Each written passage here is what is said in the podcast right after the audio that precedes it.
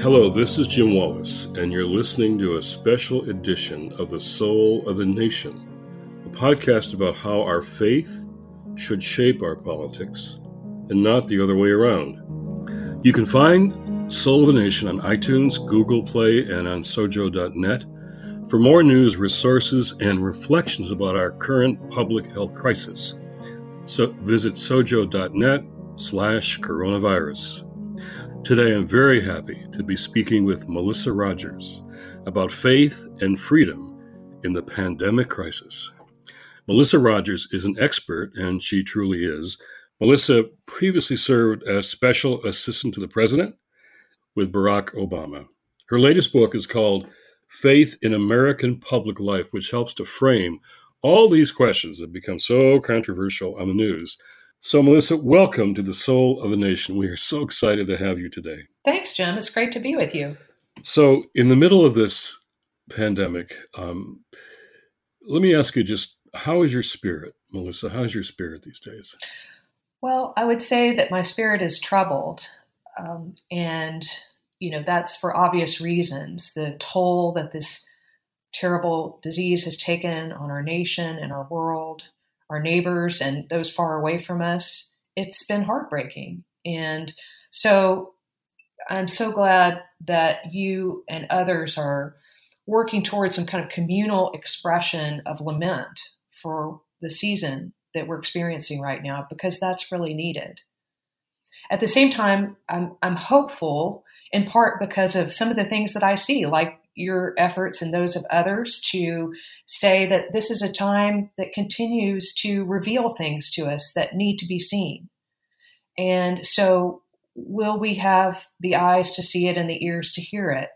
I'm hopeful that we will, and that we'll be able to better face some of the challenges that have been made plain to us during this really difficult time.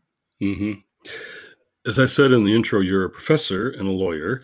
Uh, and you are both indeed. And really, you've been a teacher to a lot of us on understanding issues like religious liberty and freedom in the context of what churches and others can and should do in public life.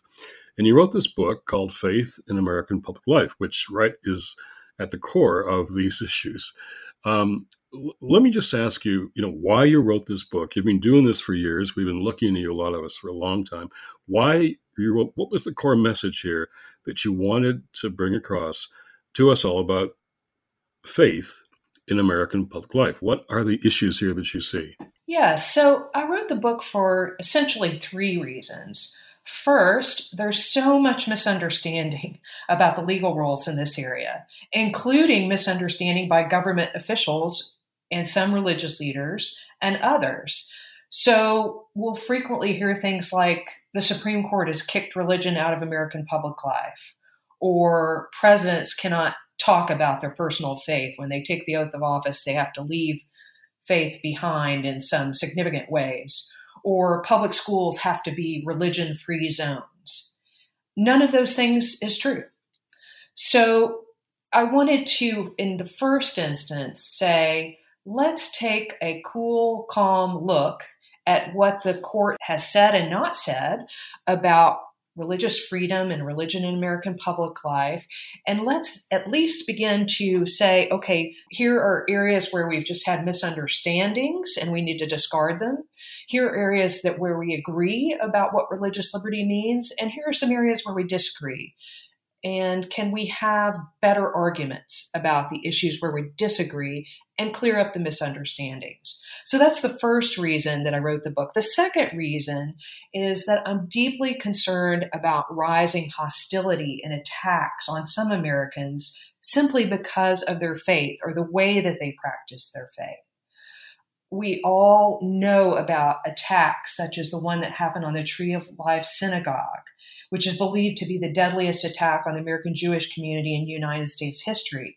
And there have been other houses of worship that have been attacked in the United States. And people have been targeted simply because they wear a turban on their head or a yarmulke or a headscarf. And these are terribly troubling issues. These are the most urgent and serious problems that we face of religious liberty in this country today. So, what are we going to do about them? One of the things that we really need to do is move more people from the sidelines of this crisis to solidarity with people who are being targeted. I think there are a lot of people out there who think that this is a sorry state of affairs, but have yet to raise their voices and get involved. So, can we galvanize more people who have not been publicly active on these issues and call upon them to stand up for their neighbors and to make this an issue where they hold their governmental leaders accountable and hold others accountable? So that's the second issue. And the third issue that I believe there's some long standing church state rules that have helped our country operate in pretty good fashion in terms of accepting lots of different uh, religious beliefs and practices in our country. But I think some of the rules that some on and off the court want to see be adopted would actually be much worse for our country and undermine that spirit of religious liberty that we've, on the whole, been able to enjoy over the years. So, those are the three basic reasons why I wrote the book. I've often said that I believe in the separation of church and state, but not the segregation of moral values from public life. And you're right at the core of that. How is it that we can have that uh, separation of church and state, that there is no official religion uh, or any faith or no faith at all, uh, under President Obama, you were working there, and he was often really affirming Christian faith, Muslims, Jewish faith, and people of no faith at all. And yet, you know, our public life has been shaped by the moral values of faith and religion for a long time. How do we separate that from not segregating those values that are needed in our public life? Right. Well, one simple rule here is that the government shouldn't promote or denigrate religion, but it should protect the rights of religious individuals and organizations to express their faith. So we don't want the government to be saying that we are a Christian country um, to the exclusion of other faiths, and we don't want the government to be putting religious tests on public office or requiring our children, because they're in public schools, to be present for school organized prayers. But we want to be able to allow, for example, as I said earlier, our presidents, if they have uh, religious beliefs and moral values, which, you know, of course, we all hope that uh, our presidents will have moral values, then we want them to talk about that. We ask them about how they grew up and where they were born and you know the kinds of sports activities that they like and the kinds of things that have shaped them as people that will lead our nation and sometimes religion uh, and hopefully always morals and ethics are part of that. So we shouldn't say that that's something that needs to be kept quiet. There's a line that's laid out by our Constitution, and we haven't always gotten it right. It isn't always clear what the right answer is. But in most cases, we can sort this out in a way that allows religion to flourish and to do so precisely because the government is not pushing it on us. It's allowing us to promote our faith. It's interesting how uh, our Constitution didn't want to have a state church, state religion, like much of Europe had. And yet, the influence of religion, uh, churches, uh, on our public life in this country is much stronger than in most of, of Europe to today. So, with that protection, there's all, really been almost more influence instead of less. Exactly you know, we realize as we look at our country, just as you say, compared to other countries where there are established religion, that we've really not only has the state benefited from the kind of disestablishment of religion that we have in our own country, but religion itself has benefited. When you think about it, you realize that if the government is promoting religion, it's going to choose which religion, first of all, and it's going to change religion in some way. The message, for example, of the gospel is not going to be taken on board wholly by the government. It's going to embrace the parts of the gospel that it likes and minimize the parts that it doesn't like And then what we're going to be left with is a government sponsored religion that doesn't resemble our faith at all. So that's a good reason, one of them, why we have said that the government shouldn't be promoting religion, but it should be protecting our rights to express our faith. I can't imagine any government wanting to uh, establish the Sermon on the Mount and the teachings of Jesus. yes, you can imagine how that might be rejected, or at least the sermon might be pockmarked by the government, and that's no, good. So it's always interesting to me how when when religious people talk about religious liberty or freedom, they're often referring to their own and the threats that they feel instead of the religious freedom or liberty of other faith traditions. Right. And that's a real problem because if it, as my old uh, friend James Dunn used to say, I believe that if isn't religious liberty for all, then it's not religious liberty at all. So, are we going to recognize that religious liberty is indivisible and that under our Constitution, there simply are no second class faiths? So if anybody's religious freedom is denied, then everybody's is at risk, pulling on some of those principles of Reverend Dr. King when he talked about the inescapable network of mutuality and the fact that we're all tied together in a single garment of destiny. That fully applies to this area. So if we are not going to bat for our neighbors' religious liberty, including those who have different faiths and beliefs, then we're really not defending religious liberty at all. We're just defending a kind of religious preference for ourselves. And that is the opposite of religious liberty. So now we have all of this wisdom here that you're giving us thrown into a pandemic. and uh, all kinds of reporters are probably calling you all the time and asking you about what this means in a pandemic time religious liberty, religious faith. You said in an interview with Word and Way, you said you stated that your position on government bans of religious services during a pandemic is lawful. Quote, you said, the government can and should temporarily ban mass in person gatherings, including religious gatherings, for a time because of the pandemic. The highly contagious nature of it, the lack of testing and tracing, just makes that essential. Now, when you say that, you know there are obviously some religious leaders who strongly disagree with your position and are speaking of their fear of the infringement of religious liberty. So, what do you say to those who fear that religious freedoms are violated by government uh, shutdowns or close downs or stay at home or social distancing during a health crisis like this. Now, of course, we're moving from a time of lockdown to a time of reopening and making sure that we balance public health and religious liberty in that phase. And the United States Supreme Court recently provided some guidance on these issues they considered a challenge by a church to a public health order. And this was actually South Bay United Pentecostal Church challenging an order by Gavin Newsom, the governor of California. And the church sought to stop the enforcement of an order that placed some temporary numerical restrictions on public gatherings to address COVID 19. It limited attendance at places of worship to 25% of building capacity or a max of 100 attendees, whichever is lower. And the church said that that wasn't good enough. They said that this kind of order needed to be stopped because it was a violation of their religious liberty. And indeed, it was indisputably clear that it was a violation of their religious liberty according to them. The Supreme Court considered the case on an emergency basis because they were asking for those caps to be lifted before Pentecost Sunday. So the court ruled against the church by a vote of five to four, with Chief Justice Roberts joining the more liberal justices.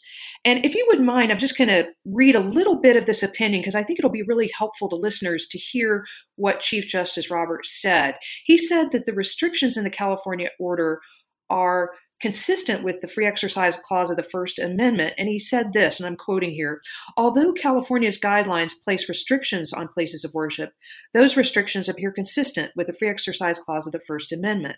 Similar or more severe restrictions apply to comparable secular gatherings, including lectures, concerts, movie showings, spectator sports, and theatrical performances, where large groups of people gather in close proximity for extended periods of time and the order exempts or treats more leniently only dissimilar activities, such as operating grocery stores, banks, and laundromats, in which people neither congregate in large groups nor remain in close proximity for extended periods.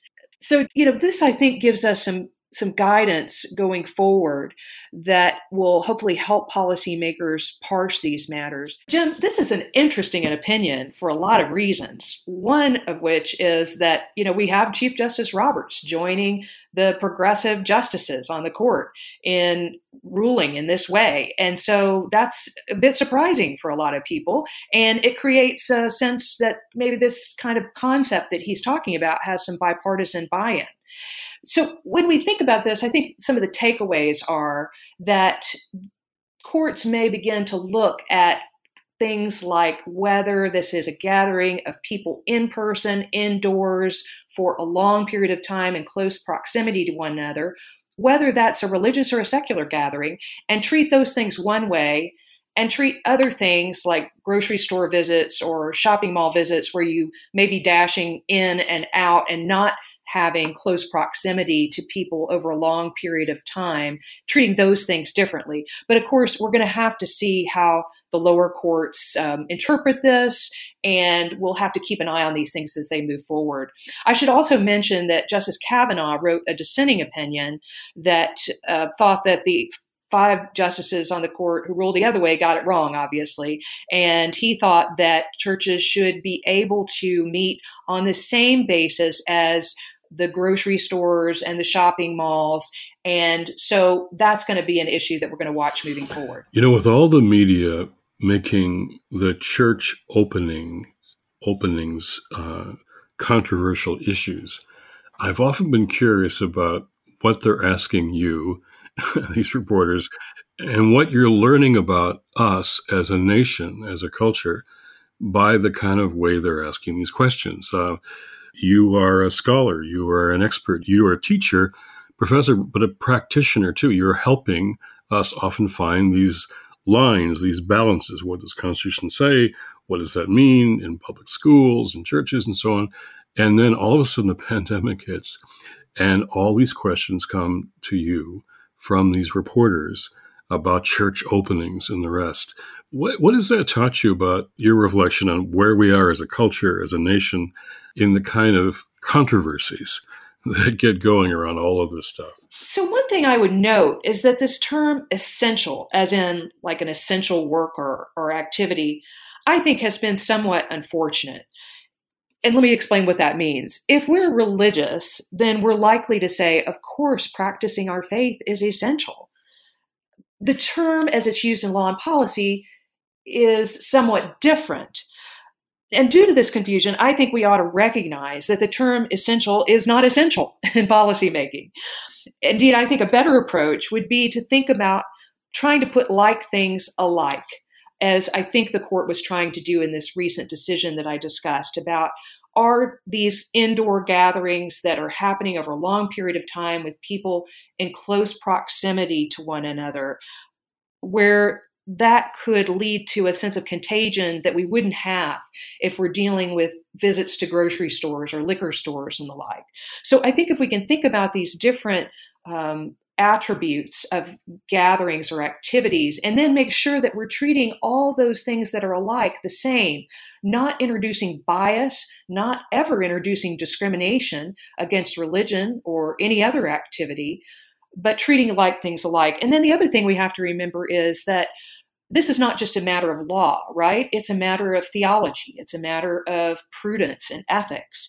So just because the law allows something doesn't mean that it's necessarily a good idea. So we want to think about what is, if we're Christian, we want to think about what is the best way to love God and love our neighbors. And what is the theological answer to the question in addition to the legal answer to the question. For example, my own church has decided to continue with online services until at least July, even though we could be meeting in person in a certain way now. We believe that the best way to love God and love our neighbors is to avoid, for now, indoor in person services while we're continuing to be the church in our communities and to attend to the suffering that's happening all around us, which is so crucial. I think it's also important to note that outdoor services or drive in services may be ways that we can practice our faith together, not just online, uh, while, of course, protecting the lives of congregants in our surrounding communities. So, looking at the law, looking at our theology, looking at our sense of ethics and prudence, all those three things will be necessary as we navigate this next phase of the pandemic. The way this is being made into partisan issues and debates is really alarming to me around that word you just used. For example, uh, it was last Friday when President Trump, I heard him say it when he said it live on a news show. He said, Well, the Democratic governors apparently think that um, liquor stores and abortion clinics are essential services, but churches are not. I thought, my goodness, what a way to politicize and polarize this. Yeah, and that was terribly unfortunate because, of course, what we need right now is calm leadership that doesn't exacerbate the differences that already exist and doesn't exploit misunderstandings and resentments. And his message had all the earmarks of exactly what we don't want. Not only that, um, he announced that day that churches and other houses of worship should open and the CDC guidance for faith communities was being released. So he was saying on Friday that CDC guidance was being released and that houses of worship should open that weekend. Now, anybody who's ever worked or even been to a church very much or a house, or a synagogue or a mosque knows that we need to prepare for services and we especially need to prepare for services that are happening during a pandemic. So to, you know, act as if we can go to a podium in the White House briefing room and posture and take say impulsive things and release guidance that day for things that will be happening over the weekend that if they are handled improperly could well result in deaths is staggering to me. We need leadership that is going to take this seriously and to try to bring us together as much as possible. I was literally on a phone call that Saturday night uh, in a with a governor's office in the Midwest who were trying to do this, which you just said was impossible. A Friday announcement and a Sunday church opening, and they were trying to provide some guardrails. Uh, what percentage of a megachurch population was safe and uh, how many people safe and how far and they're working on these things with the with the bishops and megachurches in their state with no time to even figure this out and coming to some agreements together and after that quick opening of churches that were essential far as i know the president played golf that day and didn't go to church yeah and the um, you know the, the, it was just a recipe for chaos. And we deserve better than that um, especially when we're talking about issues that are as sensitive and as uh, as uh, dangerous as this pandemic. We we deserve good leadership. And it's not just you know it was interesting to see that some of the white house's comments seem to think that, well, we're giving this guidance on Friday and churches can just adapt by Sunday. And that was unrealistic and unfortunate. They also seem to entirely ignore that on Friday, many Muslims have prayer services, and on Friday or Saturday, there services for Shabbat if you're Jewish. So, you know, there's a lot of different faith traditions in the United States of America. And I believe there were also statements made about we need more prayer, as if prayer isn't happening during this time because people aren't gathered as they traditionally would be for in person mass worship services. You know, it's really upsetting to see a lack of awareness or appreciation for the kind of rich tradition that we have in our own country and in other places around the world.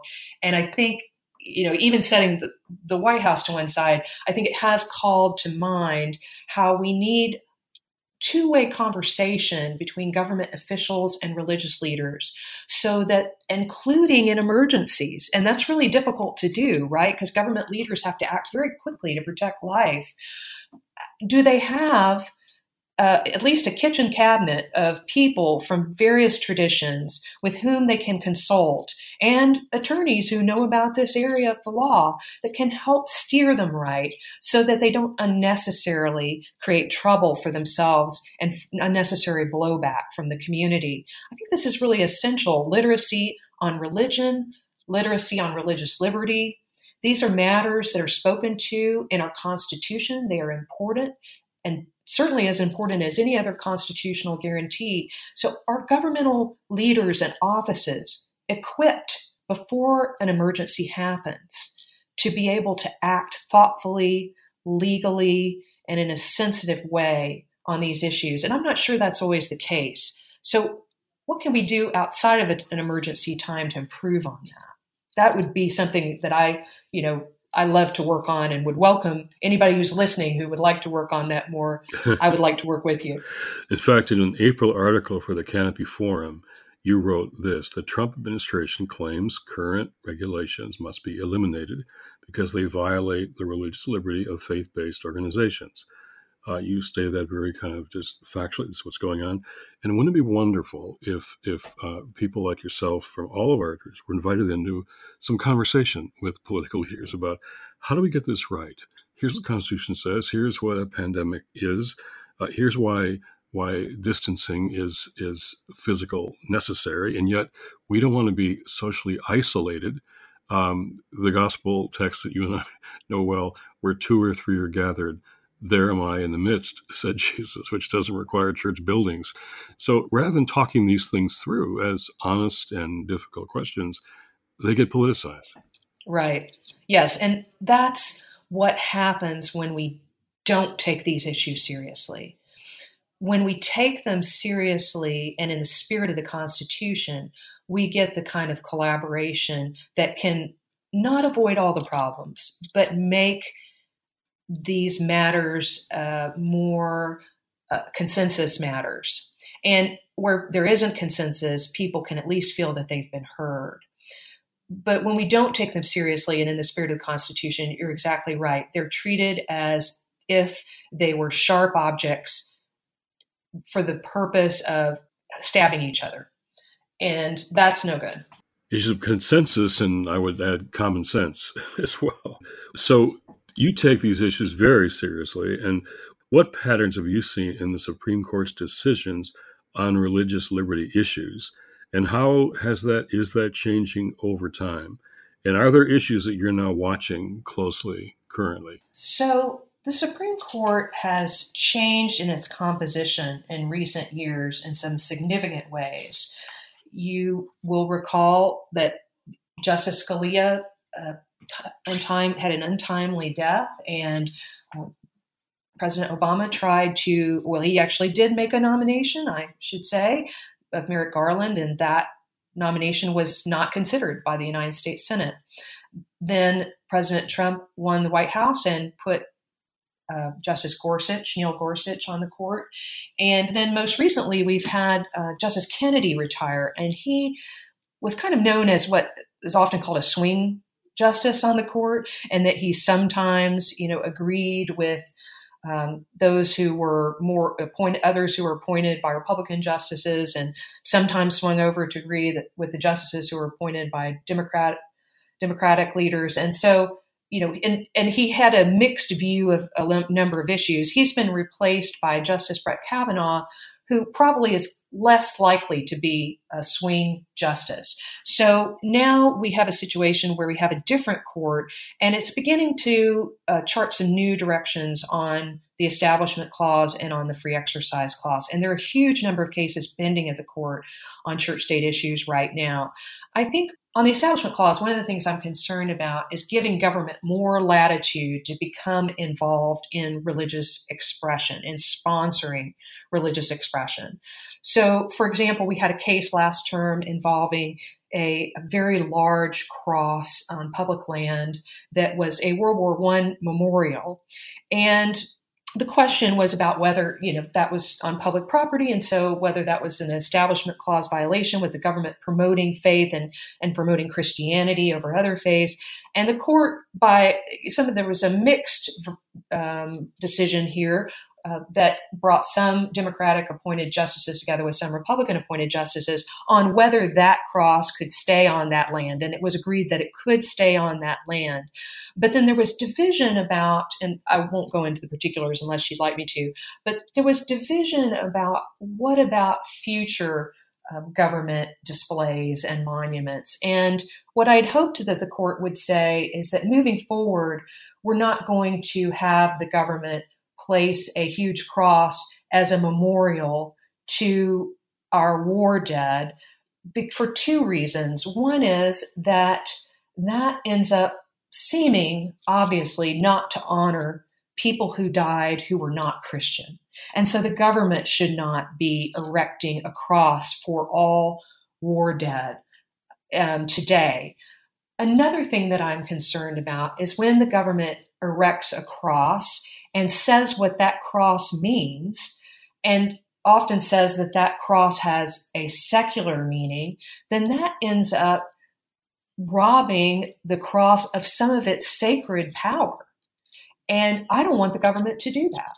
So, how are we going to do that in the future? So, one thing I'm concerned about is the appropriation by government of some of our most sacred symbols and as we talked about again earlier in the in our discussion, the way in which that changes the meaning of those symbols. I think that it's much better for the government to look for other ways to memorialize Americans of all faiths and none than to set up a cross and to say that that symbolizes the sacrifice um, of the people who serve in our military. And uh, so those are some of the issues that I'm concerned about. I could talk about many more. Are issues on the free exercise side too, where I think we really need to strike the right balance so that we're not, on the one hand, allowing too broad of interpretation of the free exercise clause in a way that allows big businesses, for example, to hire and fire on the basis of religion, even if they're government contractors.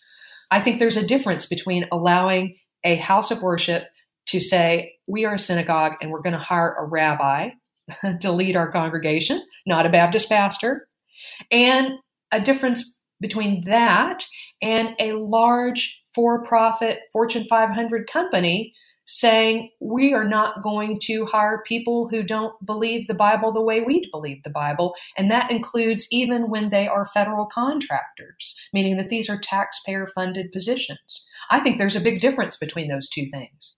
I'm not confident that, the, that a majority on the Supreme Court agrees. Remember, Dr. King one time said uh, what churches do uh, as churches or within their own congregations, communities, uh, is one thing but when we're talking about the commercial space and public square, uh, that's a different thing. Yeah, and I think it's not always black and white because we can think of like a kosher butcher or something where they have to, you know, make certain allowances for people who would do the preparation of meat or other foods so that it meets kosher standards. So it's not that it's totally black and white, but I think that they are factors that we really have to take seriously. Is this a religious nonprofit institution? Or is this, on the other side of the spectrum, a for profit large business that's a federal contractor? There's a yawning bit of difference between those two kinds of entities.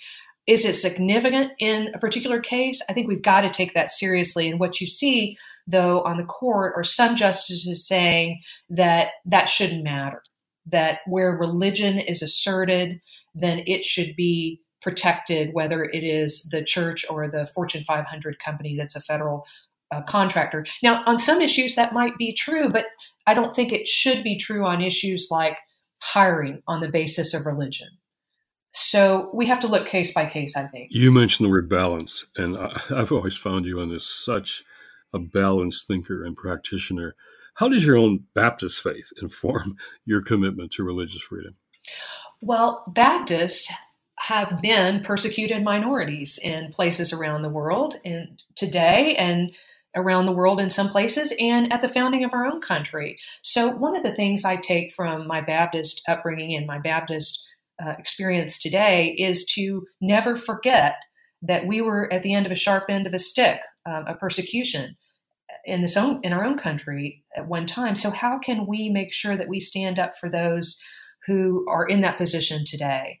A second kind of idea that comes out of Baptist life is this idea that there should not be coercion in matters of faith, especially governmental coercion, because what we end up with then is a you know a, a weakened, warped religion and weak commitments of religious belief and practice by people because they are doing it not because they want to practice their religion, but because they're being coerced in some way. So that's also something that's very strong in the Baptist tradition. And one of the pastors that I love to quote from the founding of our own country, uh, Reverend John Leland, is he said that the fondness of magistrates to foster Christianity has done it more harm than all the persecutions ever did. So a co-optation or taking over is more of a threat than even persecution sometimes yes, at least an equal, and and sometimes it could be a more of a threat. Well, this is very helpful, and you know how can how can we be completely free uh, to practice our faith, and that our values can hold governments accountable, and they should, but government can't be able to co-opt us or persecute us for not being the right kind of faith as political power uh, changes and has different opinions about that. That's that's critical going forward, I would think. So, given the pandemic and religious freedom, and we don't, I want to always look for where faith communities stand up for other people's religious liberty. That's what I always look for. And you're you're so good about this, Jim, in pointing out how we need to be both able to partner with government for good, and we need to also be prophetic interrogators of government to so partnering to ensure in this pandemic that people know about the health guidance they should have that they have the food that they should have that we are working with government to encourage testing and sometimes even perform testing. At the same time whether during the pandemic we have to also be prophetic interrogators of government. And when we are doing that what I see right now that I'm encouraged by is that religious organizations are calling for increased SNAP benefits, using res- state resources to pay for testing and treatment. They're saying that's necessary. They're calling for increased use of clemency and home confi- confinement for nonviolent offenders and for tracking and addressing racial disparities and also increasing resources for safe and fair elections. So I think it's that dual role of cooperating and challenging that we need to perform when we're dealing with government. Both of us, with all transparency, we're part of President Obama's first advisory group on faith. Advisory Council on Faith Based and Neighborhood Partnerships. Advisory Council on Faith Based and Neighborhood Partnerships that President Obama uh, set up. Both of us were members of that in his first uh, first year of his administration, and these tensions were were at play. And I remember uh, the first time I got invited to the White House with that group that you and I were part of. Uh, the first time I was really talking to the president inside the White House. We had talked before that over the years when he was a state senator, but not in the White House. And I remember I went to the White House security. Remember, we had to go to the security and yeah. get a check by uh, uh, Secret Services and all that and we were handing in our cards and IDs. And um, uh, a lot of my colleagues got in right away, and I was held up, and I wasn't getting I wasn't getting through, and we weren't sure why. And then it it, it turned out that uh, because I had been to the White House before and had had prayed on the sidewalk in front of the fence on issues of human rights and and even had nonviolent civil disobedience there that I was on the security list and wasn't allowed into the uh, the meeting, and it made me reflect on how you're as faith leaders sometimes we're called to be outside uh, on the fence and and praying uh, for justice and peace and even doing nonviolent civil disobedience. And sometimes we're called to to go inside and partner and how can we work together and how can we serve the common good? And sometimes it's a lot easier and clearer when you're on the outside and sometimes harder when you're on the inside trying to advocate, as you were just saying, for increased food assistance or protecting the vulnerable or not balancing the budget on the backs of our poorest people. So those are tensions, and there's no right place to be outside, inside. Movements always have to have this uh, dance almost outside, inside. And Dr. King did both. He protested on the outside and he met on the inside. And that's the challenge. How do we be faithful, uh, whether we're on the White House sidewalk or in the Oval Office? How do we be faithful and not religion uh, be co opted by political power? but hold power accountable. You know, that's the hard thing. That's exactly right. And I think so much about double standards that we don't ever want to have a double standard. When when people that we voted for get in office, then we need to hold them accountable too. And we need to be sure that we're not using double standards and excusing them for things that would that we would say would be unforgivable for people for whom we did not vote. So, you know, I think in this chapter, that's a lesson that's been right at the forefront of my mind, and I, I would imagine many others. And so, how do we do that so that we, in the end, don't lose the credibility of our witness? If we lose the credibility of witness, then what are we? What do we have? We don't have anything anymore. So and not be chaplains, left wing or right wing chaplains. Yeah, and it's it's hard. You know, it's harder than I think we often would admit to walk that line. Mm-hmm. And so, how do we establish relationships? I think that with people who are different from us somewhat politically, and maybe helpful to us in holding us accountable. I think that's one way to look at the problem and begin to address it. Well, bless you for your balance in all these questions. And if you want to know the answers to how you navigate this territory of religious freedom and liberty, read Faith in American Public Life by Melissa Rogers, who I think has got a clearer sense of this than anybody else I know. So thank you, Melissa, for joining us in this conversation. Thank you so much, John. To hear more from Melissa Rogers, follow her on Twitter at Melissa Rogers also, check out her most recent book. It's called again Faith in American Public Life at melissarogersbook.com. For more Soul of the Nation updates, don't forget to subscribe, rate, and review. And if you'd like, follow me on Twitter at Jim Wallis. Blessings uh, to all of you for the Soul of the Nation.